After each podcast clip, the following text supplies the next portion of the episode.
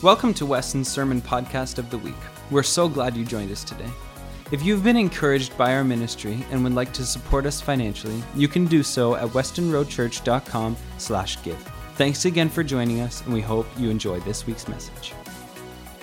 When I stepped in here a year ago, it uh, it looked like, you know, you left 2017 and stepped right back into 1962, and uh, but this looks this looks good today. And uh, how many how many are thankful for what God did here at Weston Road? But don't ever forget this. I, I said it Friday. This is not the vision. This is the platform to the vision. Because a lot of people think, well, you know, we've uh, we've remodeled the inside of the church. It looks good. I guess we're all set. No, you're not all set. You're just beginning what God has started for you. And so it always looks good to have, you know, a, a modern building so that you can draw in the younger crowd too. And uh, you know, because what happens is a lot of churches, uh, you know, especially the ones that are dying out, are the ones that have like people that look like they're ready to kick the bucket at any moment now, and they have no young people in their church. And so when I walked in here, I was very excited to see what's happening here at Weston Road. I'm excited that God is using my friend Jonathan, your pastor. I call him Jonathan all the time, so forgive me. I, I try to be respectful and say pastor but every once in a while it just slips my mind.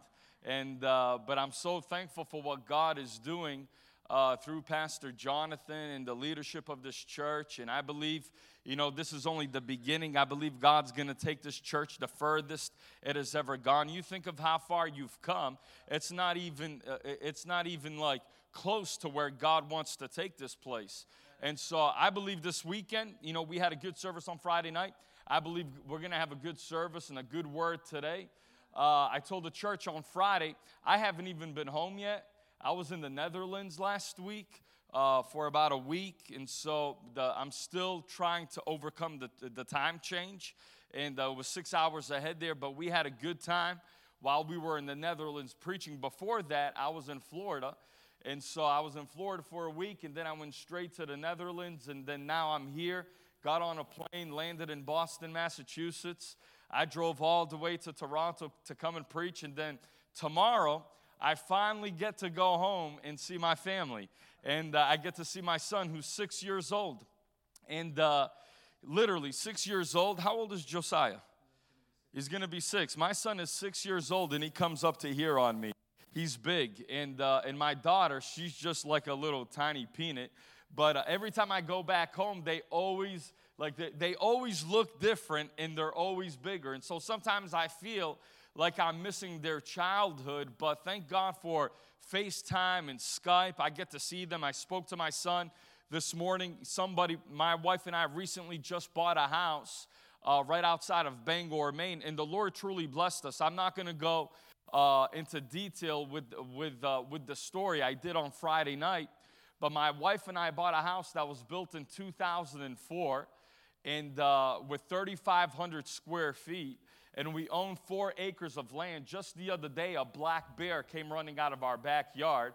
We have like 25 deer every morning in our backyard, and we have like about 150 turkeys. So if you like to hunt, come to my house and you can shoot a turkey right off of my deck.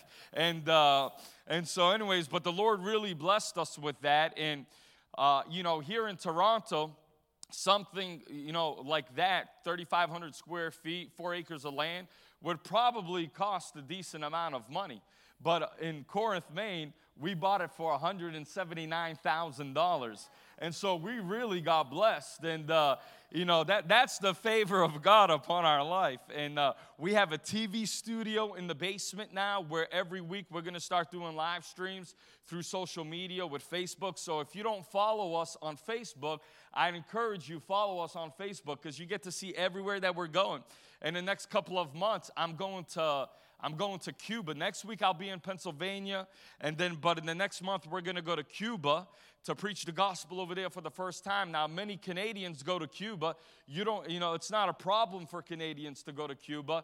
But if you have an American passport, it becomes a problem when you go to Cuba. They really don't like Americans over there. And so we're going there for three days or four days. We're going in and we're coming straight out. And then the following week after that, I get home for three days. And then I go straight to Bangalore, India to preach the gospel of Jesus Christ. And we will be there for 12 days. And, uh, and so the last time when I was in India last year and the year before, we had great moves of God. Many people came to know Jesus as Lord and Savior. In one service, we had over 300 Muslims come to know Jesus Christ as Lord and Savior of their life. So God's on the move all over this world. Can somebody say amen? And so I believe just like God moved over in India and just like God moved in the Netherlands when I was there last week, God's gonna move here this morning. And for some of you, you may have some needs, you may have some desires that you're believing God for. And I, I, have come to unite my faith with yours and see what people may say, may say may be impossible. You serve the God that makes the impossible always possible in your life. Can somebody say amen? And I was listening to Pastor Jonathan, and he was talking about his uh, that friend of his that he knows that's out in BC. Is that what you said? And they they said that it was impossible to take that cyst off of his back, and you know they did the surgery, and finally they took it off. But now he's paralyzed from you know from the from the abdomen down. But how many of us know that that's nothing for God? The Bible says, you know, the Bible says, according to your faith, be it done unto you. And so I believe that God still has the power to heal people of every infirmity and sickness that there is. The Word of God, when preached, still has the power to call sinners to the foot of the cross so that they could repent and, and be made brand new in the name of Jesus. Can somebody say amen? But one thing that I see in the body of Christ happening is this is that there are many people that have been saved for many years, or there are those that come and get saved, but then that's all that ever happens. They get saved and nothing ever changes in their life. But when you become a child of God, a son or a daughter of God, then your life should never remain the same ever again. You should go from one thing to the next thing in the things of God. And so I see that there's a lot of people, especially with the older generation, that they've stayed stuck in the same season their entire lives. But God has God did not create you so that you can remain stuck in a certain season of life.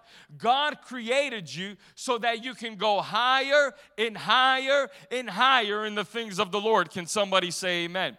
And so I kind of want to go in that lines this morning. I'm not going to take too much of your time because I say I say that all the time, but then I do take a lot of your time. But I'm not, I'm, I'm gonna try not to take a, a lot of your time because I know some of you have some places to be after the service, but uh, I, I really feel that if you will receive this word today, you will leave here with a, a, a brand new uh, perspective in life. And not only that, you'll be fully charged out to go out into the world this week and to cause havoc on the devil's kingdom. Can somebody say amen? And so I want to speak to you out of Ezekiel chapter 47. Ezekiel chapter 47, and I'm going to be reading out of verses 1 through 5. Ezekiel 47, verse 1 through 5. I'll be reading out of the New Living Translation. I, I know some of you are probably looking at your table of contents, trying to figure out where Ezekiel is at. It's in the Old Testament, I'll say that much. But Ezekiel chapter 47, verses 1 through 5. This is what the Bible says. In my vision, the man brought me back to the entrance of the temple. Now I know why some people were just staring at me. The words are right behind me. In my vision, the man brought me back to the entrance of the temple, and there I saw a stream flowing east from beneath the door of the temple and passing to the right of the altar on its south side. The man brought me outside the wall through the north gateway, and he led me around the eastern entrance. There I could see water flowing out through the south side of the east gateway. Measuring as he went, he took me along the stream for 1,750 feet, and then he led me across.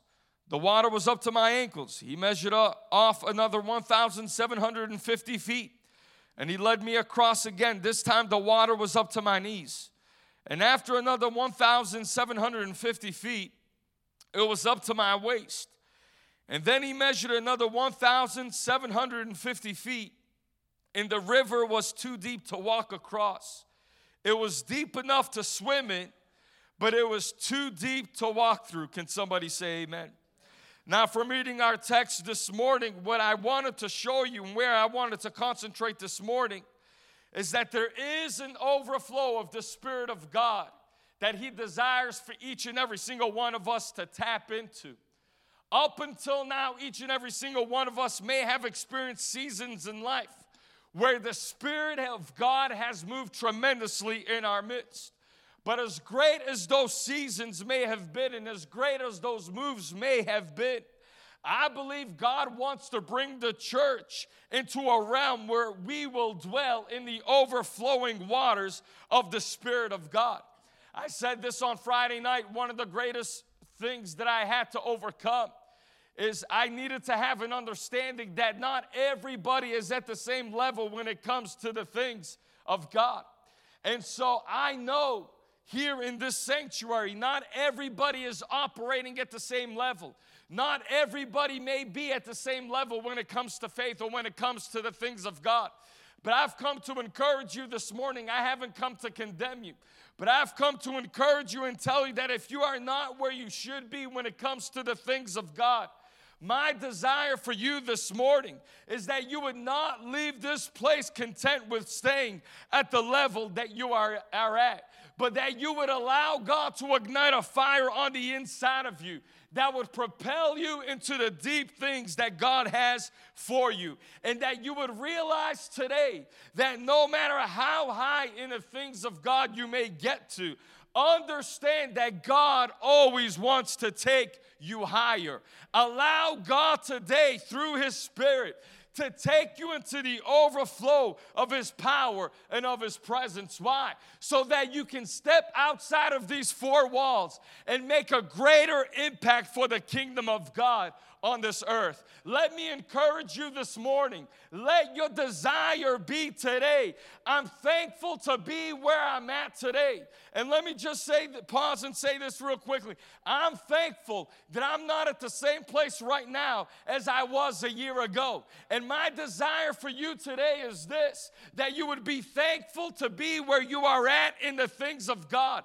But yet, let your desire grow and say, next week, next month, next year, I want to be even higher in the things of God. Let me encourage you, my friend. Don't ever reach a point in your walk with the Lord that you feel like you have reached your limit, but be the one this morning that says, I'm going to go higher, I'm going to go deeper, and I'm going to go to another level in the kingdom of God. And the reason we go higher is so that we can leave a mark on this world that will impact the future generation. I know, speaking from Pastor Jonathan, that you remodel this church, it's not just so that you can look good, but you remodel this church. Why? So that it can be the vision, that it can be the platform for the vision that God has called Weston Road Pentecostal Church to, so that you can leave a mark on the future generation that is to come. Can somebody say amen? You see, I have the privilege of traveling all over the world because of what I do and because of what I and because of all the travels I get to see a lot of what is happening in other places. And I honestly wish that I could tell you that everywhere that I go that they, that, that they display the power of God, but the truth is this.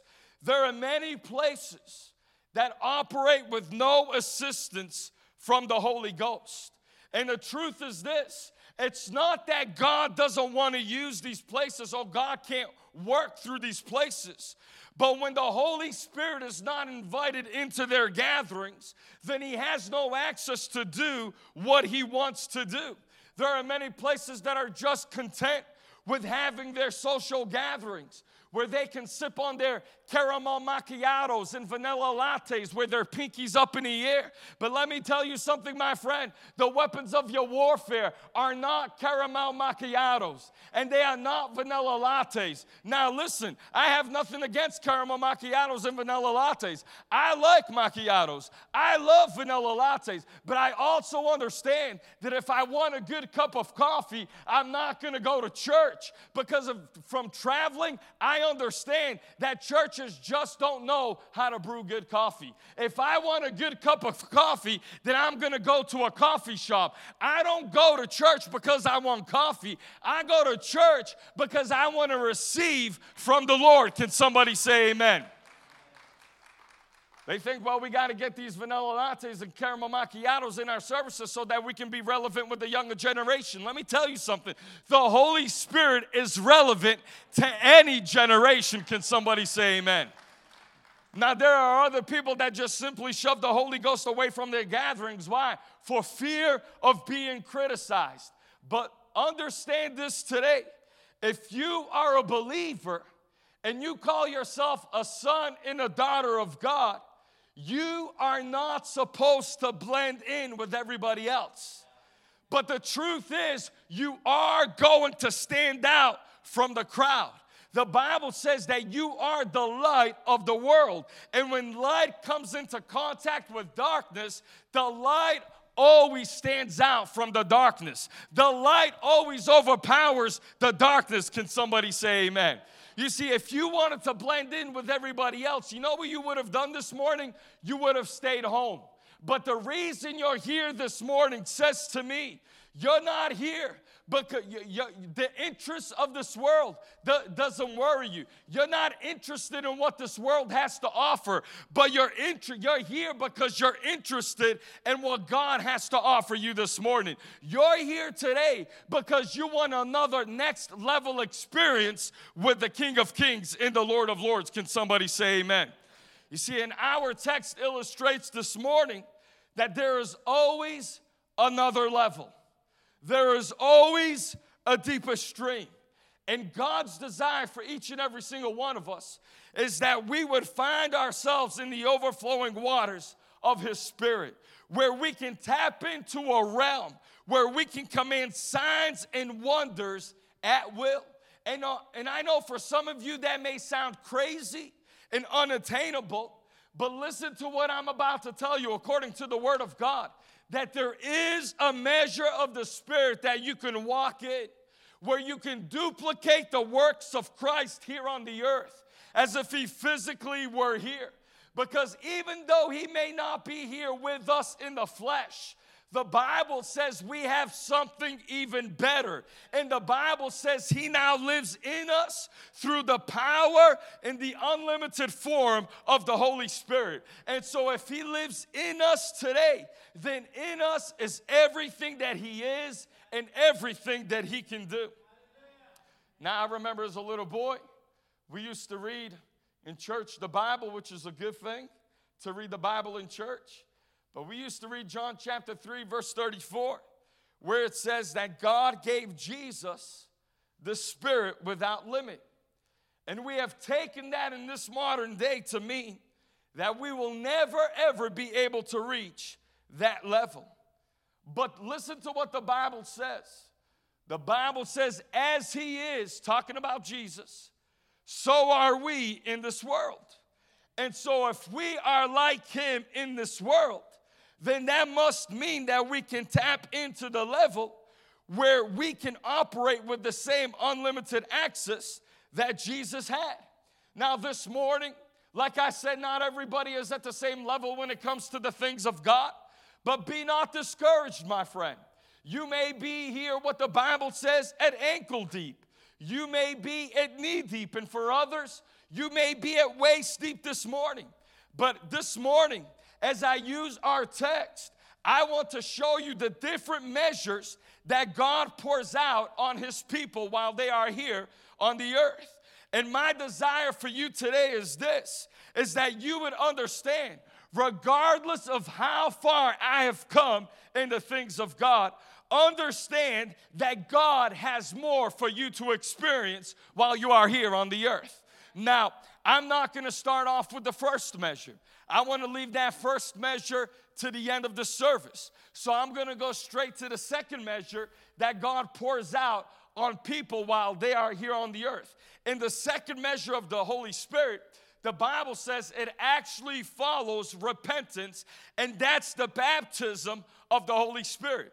Now, when we speak about the baptism of the Holy Spirit, Many people, I believe, confuse the Spirit of God coming to live in them at the new birth with the infilling of the Holy Spirit.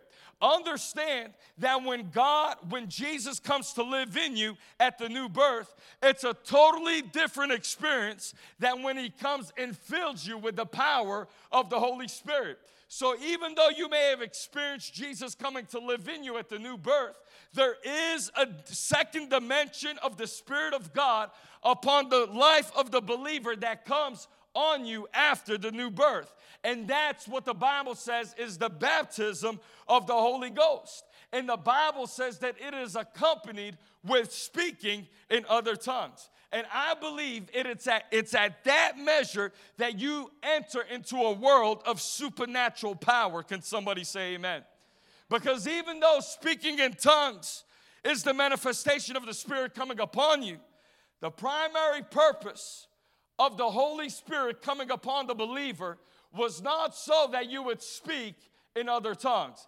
It is, I believe, the physical manifestation, uh, the evidence of being baptized in the Holy Ghost.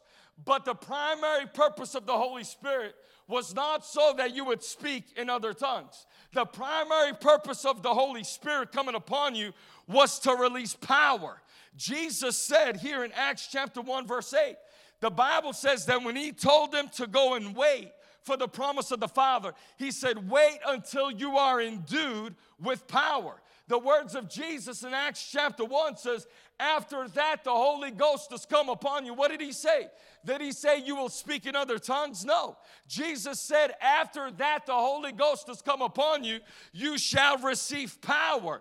And that word power in the Greek is the word dunamis, which means miracle working power. So from that moment on, when the Holy Spirit comes upon you, you enter into a supernatural realm where you begin to release miracles, signs, and wonders everywhere that you go. You enter into a realm where where you can shut down and reverse every work of hell that has ever come against you in the name of Jesus. Can somebody say amen? Now we look at the book of Acts and we notice that it was after the baptism of the Holy Spirit. It was after that experience where Peter and John are walking towards the temple, the Bible says, and they spotted a lame man from birth. Now, Peter and John, they constantly went to the temple. And I believe that they must have walked by this man many times who was begging for money. And who knows, maybe as they were walking by him at some time, they may have given him some spare change. They may have given him some money. But on this day, as they were walking towards the temple, and as they were walking by this lame man, this lame man, his story was about to change because the Bible says when Peter and John looked at him, Peter and John said, Listen, I don't have any money, I don't have any silver, and I don't have any gold, but such as I have, give ID. In the name of Jesus, rise up and walk. And somebody say, Amen. Now, when he came into contact with Peter and John, he thought that he was going to receive money, but he actually received something better. And from that moment on, his story began to change. He was no longer that lame beggar by the city gate, but now he was that man who was healed by the power of God. And I prophesy to you today not only is your story about to change, but the people you come into contact with, their stories are about to change. Why? Because you've got got something that you you've got something better to offer them than this world has to offer. Can somebody say amen? See, the Bible says as one who is filled with the Holy Spirit, you are a carrier of the very same spirit and power that raised Jesus Christ up out of the grave. As a child of God, you possess resurrection power this morning.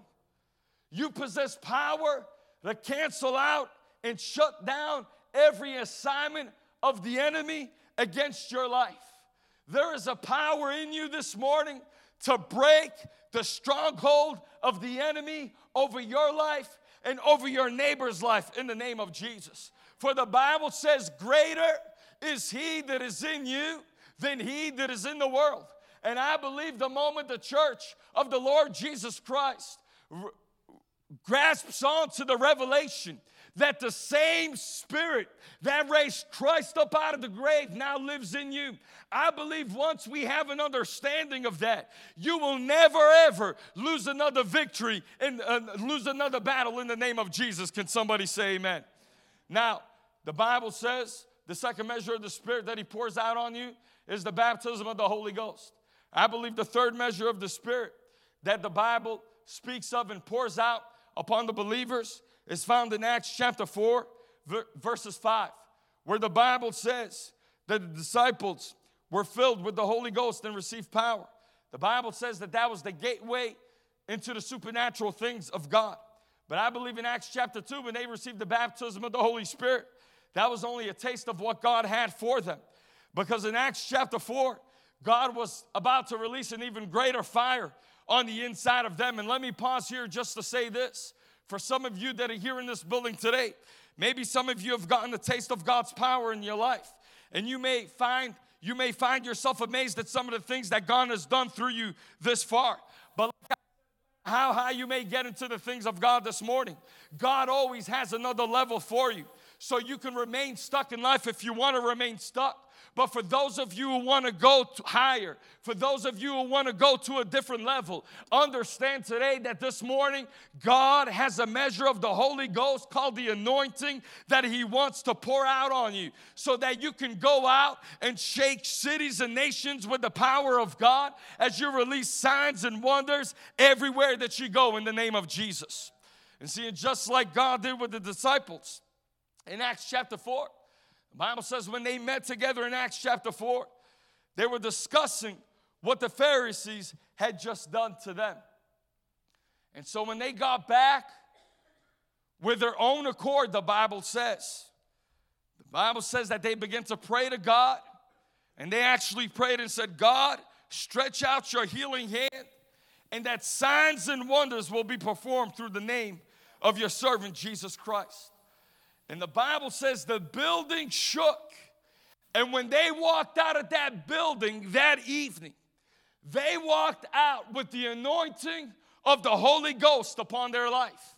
Because you see the result of that prayer in Acts chapter 5, verse 12, where the Bible says that many signs and wonders were done through the hands of the apostles. And as I began to read that, that many signs and wonders were done through the hands of the apostles.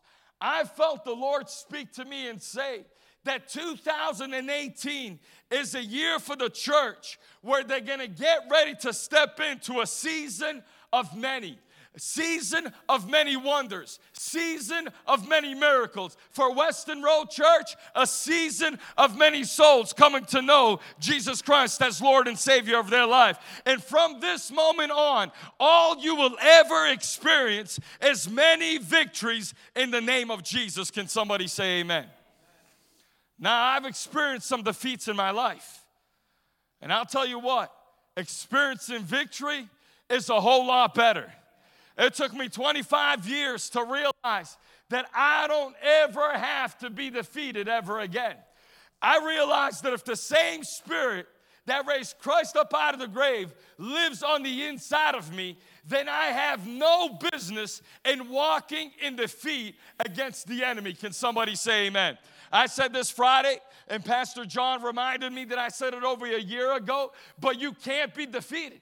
Because when you become born again, God actually positions you to have victory all the days of your life. You say, Well, how does He position me? The Bible says in Ephesians 1 that Christ is seated in heavenly places with the Lord Jesus Christ. And the Bible says, that position, he is far above every power and far above every principality. But here's where y- your story, your part comes into play. In Ephesians chapter 2, the Bible says that you are seated in heavenly places with the Lord Jesus Christ.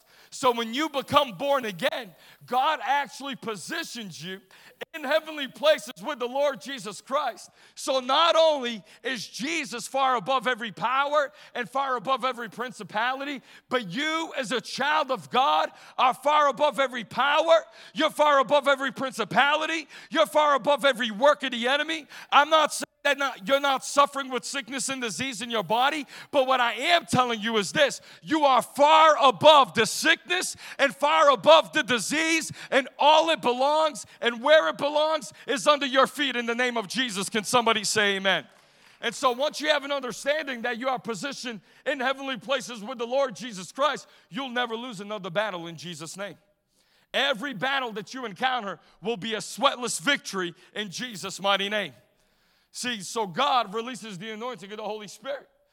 I believe one of the measures, the other measure that God releases upon us, that's not really talked about much, is the measure of greater works.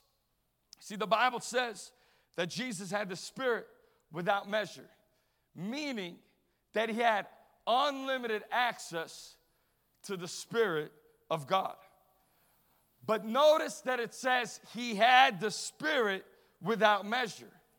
It doesn't say that he was the only one who could ever have the Spirit without measure.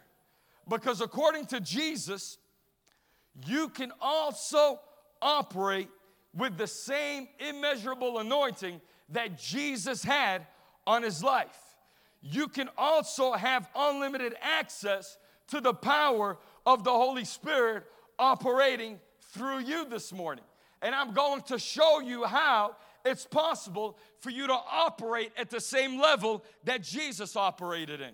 And I know sometimes when you start saying things like that, people's faces start looking weird, start looking like somebody, you know, got baptized in pickle juice or lemon juice. Let me hear what this preacher is going with. I never say anything that I can't back up with the word of God. That's the problem with a lot of preachers. They start preaching their own opinions, they start preaching their own theologies and doctrines. You know, with people that become so smart. You know, what I've noticed in Bible college, people are so smart that they actually come up with their own theology and come up with their own doctrines, and they just, well, that's not what the word of God really means. Seriously? That's not what the Word of God really means. I said, when I got filled and baptized with the Holy Ghost, one of the first things that I came to understand is that God, God meant what He said when He said it. And you can take the Word of God just as you read it. Can somebody say amen?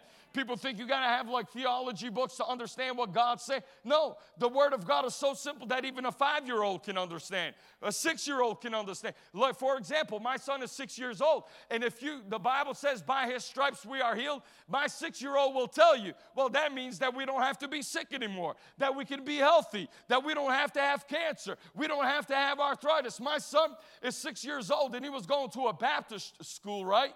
And so one day I walked into the school and the teacher started telling me, Well, we had to talk to Matthew today. Well, why did you have to talk to Matthew today? He's putting his hands on people. And, uh, you know, the last thing I want, my son is like, uh, up to here on me, and he weighs like about 105 pounds. And by no means is he chubby. He's just a solid kid. And so, you know, the last thing I want is for my six year old, 105 pound son to put his hands on other kids that are like this, this size. You know, he'll hurt them.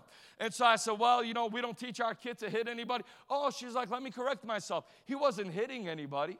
I said, Well, what was he doing? She's like, Well, he was going around because, uh, you know, what was his name? Uh, Ryder. Ryder wasn't feeling good. And so he was putting his hands on him and he was praying for him. I said, Oh, so you, you reprimanded him for laying hands on somebody because they were sick? I said, I'm not going to reprimand my son for that. I'm thankful that my son at six years old knows that there's a greater power than doctors and there's a greater power than medication. Can somebody say amen? Because the word of God says that his word is life to all those who find them. Can somebody say amen? So I'm teaching my son, you know, you can take the Word of God and read it just as it is. But a lot of people think you need the theology books. But listen to what Jesus said. Can't get more simpler than this. Jesus said, I tell you the truth. You know what that says? He's about to tell you the truth. Amen. Anyone who believes in me, say anyone. Anyone, who believes in me will do, just in case you think I stutter, will do the same works I have done. And even greater works. Somebody say greater. greater. And even greater works because I am going to be with my Father. The Bible tells us in 1 John 4 17, as he is, so are we in this world. Romans 8 11 tells us the same spirit that raised Jesus up out of the grave now lives in us. So, the question I have for you this morning is this if we possess the same spirit that raised Jesus Christ up out of the grave, if as he is, so are we in this world right now, and if according to Jesus, if we are to do the same and even greater works than him, then how can we be able to do all of that by operating with a lesser measure of the Spirit than he had?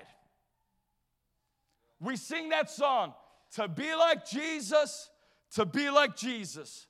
All I ask is to be like him.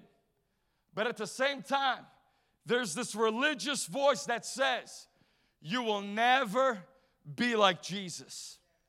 But you know what? All that voice is the, is the enemy trying to hinder you from fully manifesting the Christ that is in you.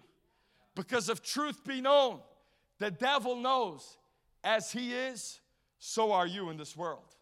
So every time you hear that lie, remind yourself you are a Christian.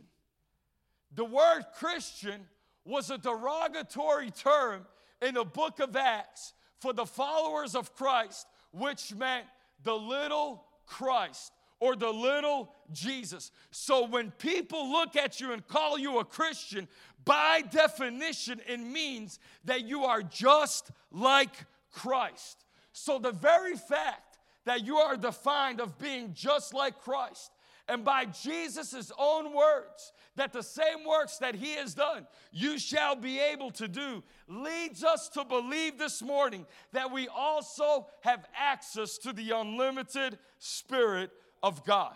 You see, when you become a Christian, Jesus duplicates himself on the inside of you so that you can duplicate his works on the earth. And how does he do that? He does that by giving you access to the same immeasurable anointing that he had on his earthly walk. And so, my desire for you this morning is that you would step into the overflowing waters of his spirit where you can command signs and wonders at will, but not only command signs and wonders, but where you can also take authority over every situation that you may find yourself in. A few months ago, my wife and I had gone to Michigan. She traveled on the road with me. There's a lot of people that ask, Does your wife ever travel with you? When she behaves, she's allowed to travel with me. So last year, she behaved well enough, and I took her with me to Michigan. She did a women's meeting on a Saturday night.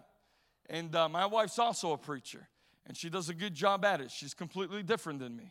For some of you, you may think I'm annoying, arrogant, but my, you know, and, and I can sometimes I can see why I come across like that because I'm Portuguese. It's the European on the inside of me. I just talk very loud, you know what I mean? But my wife is from New Brunswick, Canada. If any of you have ever been to New Brunswick, Canada, they are very shy. They are very conservative. When we had our wedding in New Brunswick, Canada, you could tell which side of the family, which side of the hall her family was sitting on, and which side of the hall my family was sitting on. And so, but my wife, you know, we're completely opposite. But like that famous poet one day said, Paula Abdul, opposites attract. And so my wife and I, my wife and I got together and we got married. And so she's doing a wonderful job raising our kids back in Maine. But she came with me to Michigan, and of all trips for this to happen, it had to happen on the trip that she was on with me. We left Portland, Maine, and we flew, we were flying to Washington, uh, Dulles International Airport. And uh, while we were flying to yeah, Reagan, and uh, halfway up in the air, the pilot comes on and says, There's some technical difficulties here on the plane, and we're trying to fix it. And if we don't fix it while we're here in the air, then we're gonna have to land at a different airport. So, you know, things like that sometimes are kind of common. And he was cool about it. He kept everybody calm. And by the way he spoke, you would have never assumed that there was actually a real problem, you know?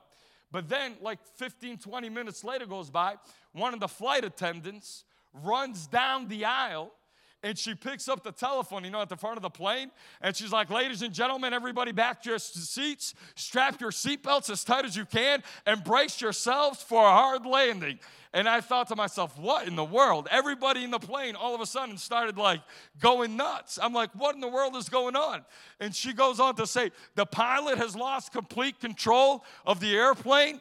We have no control of the steering wheel. So we're going to have to go to Dulles International Airport and hope to God, she said, that the runway is long enough for us to stop before it comes to a turn or before we hit the end of the runway and go into some type of wall or go into the ocean. And so everybody on the plane started panicking and freaking out, you know? And I'll tell you what, my wife started freaking out, and I'll tell you how I knew that because as soon as the as soon as the, the, the, the, flight attendant said that, my wife all of a sudden started praying in the Holy Ghost. And so, and I know that may sound funny, but you know what? If you're filled with the Holy Ghost, that would be the f- perfect time to start praying in the Holy Ghost. And I'll tell you what, I started panicking myself too. I'm not to sit here and act like I was a macho man and I wasn't worried or afraid. You know, I wasn't afraid, but I was concerned because the concern that I had was my son and my daughter are back in my house with my in laws. And I said, Lord, my son and daughter cannot afford to spend the rest of their lives with my in laws. You have got to get us out of this mess. They're gonna grow up crazy if my in laws raise them. And so you've got to get us up out of this mess. And so I remember when everybody started going crazy, embracing themselves, I grabbed my wife's hand and I said, In the name of Jesus, I prayed loud, I don't care who was around me. I said, In the name of Jesus, I command this airplane to land without a problem. We are not going to crash. Not one single body on this plane is gonna, is gonna get hurt or suffer any, any, you know, anything upon their life, but we're landing safely in the name of Jesus. I thank you for calling us to go to Michigan to preach the gospel. There's no way, and I said this, uh, there is no way that you're gonna send us to Michigan to preach and our plane is gonna get halfway there and crash. Absolutely not. In the name of Jesus, I take authority over this plane. And as we started descending, everybody started getting nervous. I kept staying in the word, kept staying in faith. And as you look out the window, you see like 25 different cop cars. You see the ambulances, you see the firefighters, they were all waiting for us to land just in case something bad happened. But when they hit that, when they hit the tarmac, they hit the tarmac hard and strong. And you can tell when the pilot hit the brakes, and you even heard the plane kind of go, you know, and it, and it kind of fishtailed at the end, and then the plane came to a complete stop. And everybody got there. They taxied us out to the, they taxied us out to like, uh, where, you know, what's the name of that thing? The yeah, terminal to the gates, yeah. And uh, the Portuguese kicked in. I forgot the simple word. And so they taxied us out to the to the gates, and then they said, "Well, we're gonna fix the problem that we have on the plane. So we're gonna give you an option. You can either stay on the plane, or you can get off the plane, and you can go to the next plane that they have ready for you to take you to the rest the rest of your way uh, to Michigan." About like 99% of the people on the plane got up and they left. My wife and I stayed seated. The flight attendant goes, Are you gonna leave? I said, No. I said, We'll stay on the plane. She's like, You sure? I said, Yeah, the devil tried to take me out once and he failed. That means if he tries a second time, he's gonna fail. My plane's gonna get there in Jesus' name. I stayed in the plane just to show the devil you can do whatever you wanna do. There is nothing that you can do in my life that God is not able to take care of in the name of Jesus. For the Bible says, Greater is he that is in me than he that is in the world. And I took authority over the situation. And when everybody else was afraid and thought that they weren't gonna make it, I knew that the God that I serve wasn't gonna let me down. He wasn't gonna fail me, but he was gonna let, allow me to reach my my final destination in Jesus' name. Now, listen, you got the first, you got the second measure of the Spirit, the baptism of the Holy Spirit, and then you got you got um, the anointing of the Holy Spirit, and that's all great. That's all great and all, but none of that will come to fruition in your life unless you allow the first measure of the Holy Spirit to come in. And you say, Well, what is that, preacher? Well, I'm glad you asked me because I'm going to tell you right now.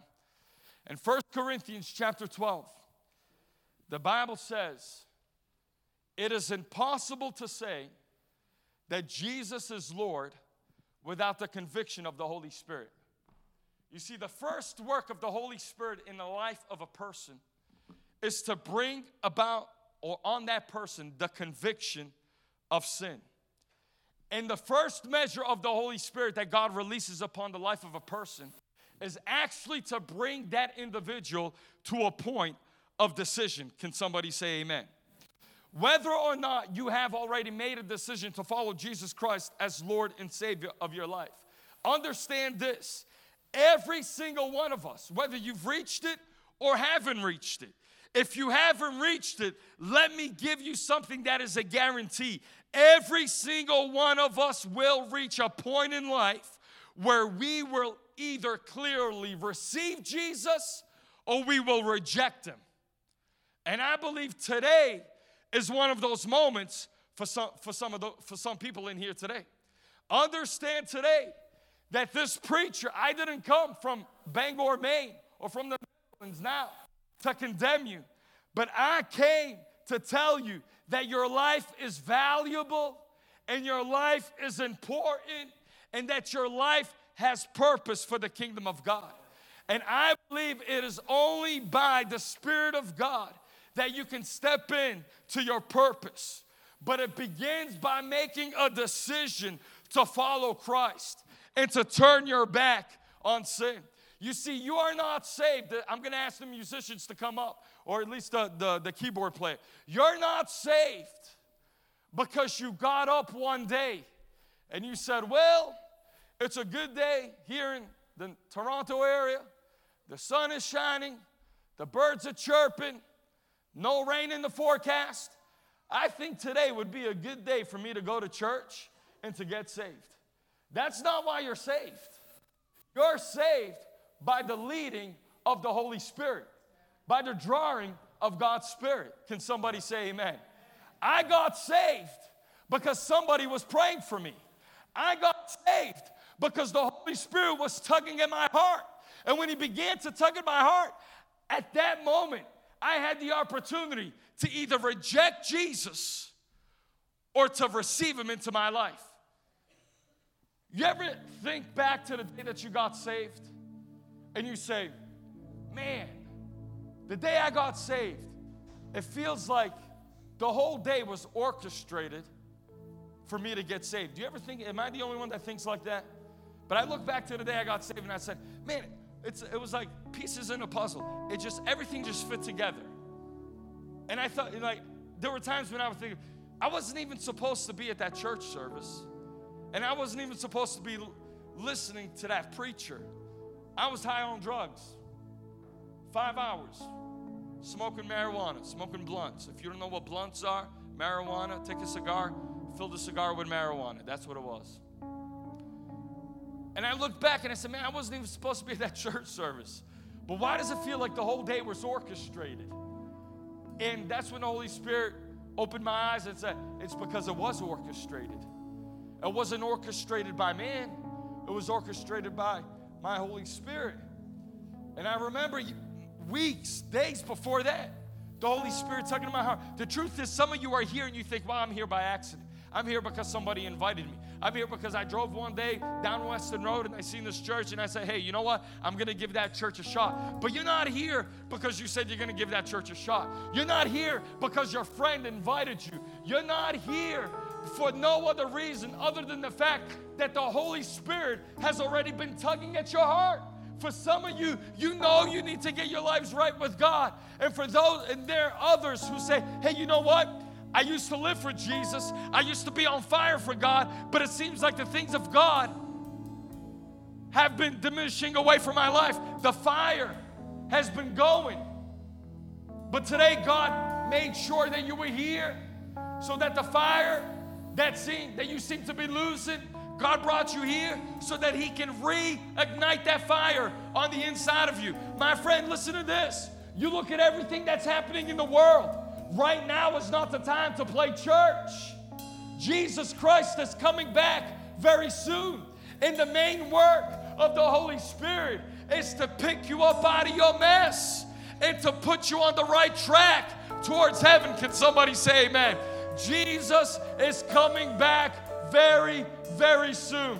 We see with everything that's happening in the Middle East. We see where Russia, Iran, and Syria, in Israel, most of all, everything is centered on the Middle East. The Bible says you'll hear wars and rumors of wars. Nations will rise up against nation. When you read Matthew 24, Matthew 25, you feel like you're actually reading about what is happening today. But the Bible says these are all signs. These are all signs to the second coming of Christ. Now, let me just say this real quickly. Those are signs to the second coming of Christ. The second coming of Christ is when He comes with all of His holy people and He establishes a kingdom on the earth that will never ever know any end. The second coming of Christ and the rapture are two totally different things. So, these signs that we read about in Matthew 24, Matthew 25, those are signs to the second coming of Christ, where he comes back to establish his kingdom.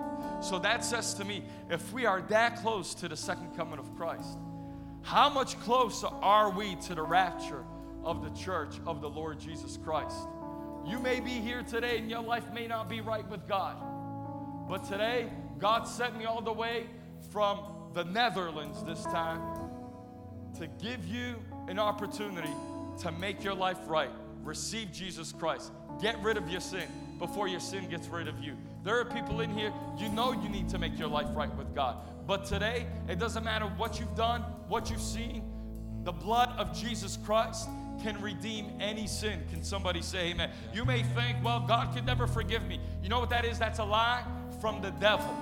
The devil wants you to think that God will never forgive you. But the Bible says that his love is too wide, too deep, too high. The Bible says he'll call out unto him. The Bible says, whoever calls upon the name of the Lord shall be saved. That's all you have to do is call out to Jesus and say, Hey, Jesus, I messed up. I sinned. I did wrong. When everybody else would criticize you, you know what Jesus will do? Jesus, like the prodigal son, he'll open up his arms to you and he'll say, It's all right, son. It's all right, daughter. I forgive you. I love you. That's the thing with Jesus. His grace and His mercy. Can somebody say amen? His grace and His mercy. And He wants to show you His grace, He wants to show you His mercy. But it begins by calling out on the name of Jesus. And for those of you who say, Preacher, I know deep down in me, I need to make my life right with God, I want to give you that opportunity. I want to give you that opportunity to make your life right with God. In most places, they would have everybody bow their heads, they would have everybody close their eyes, and then they would say, Hey, how many people know they're going to go to heaven? Everybody, people would raise their hand. Now, and then they would say, Now there are those of you that didn't raise a hand.